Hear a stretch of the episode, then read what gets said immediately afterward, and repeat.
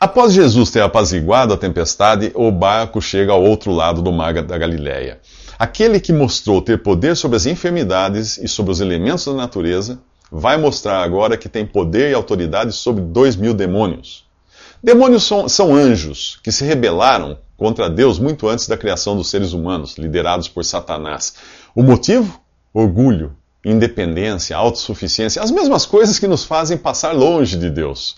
A diferença que existe entre os anjos e os homens é que um certo número de anjos foi criado e foi isso.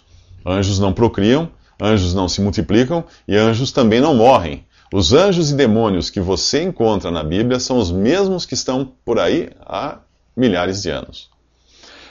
Por não terem sido vítimas de um estímulo ou tentação externa, como aconteceu com Adão e Eva, que foram tentados por Satanás travestido de serpente, e também por não morrerem, não há perdão ou salvação para anjos que pecaram.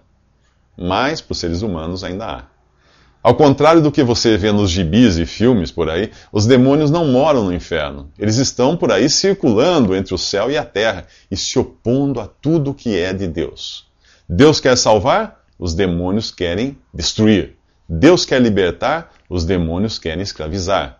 Deus quer aliviar, os demônios querem transtornar. transtornar. Mas os demônios não apenas influenciam ou prejudicam os seres humanos, eles podem também dominar, invadir as pessoas, invadir seus corpos, como foi o caso daqueles dois homens possessos que Jesus encontrou assim que desembarcou na região de Gadara. Dois mil demônios tinham tomado posse daqueles homens, que viviam loucos, transtornados no meio dos sepulcros. Os demônios imediatamente reconhecem a Jesus como Filho de Deus e o adoram. Perguntam a ele por que tinha vindo incomodá-los antes da hora? Sim, porque haverá um dia quando Satanás e os seus anjos serão condenados ao lago de fogo, que foi originalmente preparado para eles, não para os homens. Jesus liberta aqueles dois homens, expulsando os demônios e permitindo que os demônios entrassem em mais de dois mil porcos que estavam no local. Os porcos, possessos, enlouquecidos, enraivecidos, se atiram pelo despenhadeiro e morrem afogados no mar. Aí eles confirmam que? A vocação que os demônios têm de matar e destruir. Agora, aqueles dois homens estão libertados, completamente eh, na sua, no seu domínio próprio, e eles estão em perfeito juízo e conversando com Jesus. Enquanto isso, os que cuidavam dos porcos correm à cidade para contar o que tem acontecido para a população da cidade. A população do lugar vem imediatamente se encontrar com Jesus, mas não é para celebrar ou agradecer a ele por ter salvo duas vidas. Não. Mas eles vieram lamentar a perda de dois mil porcos.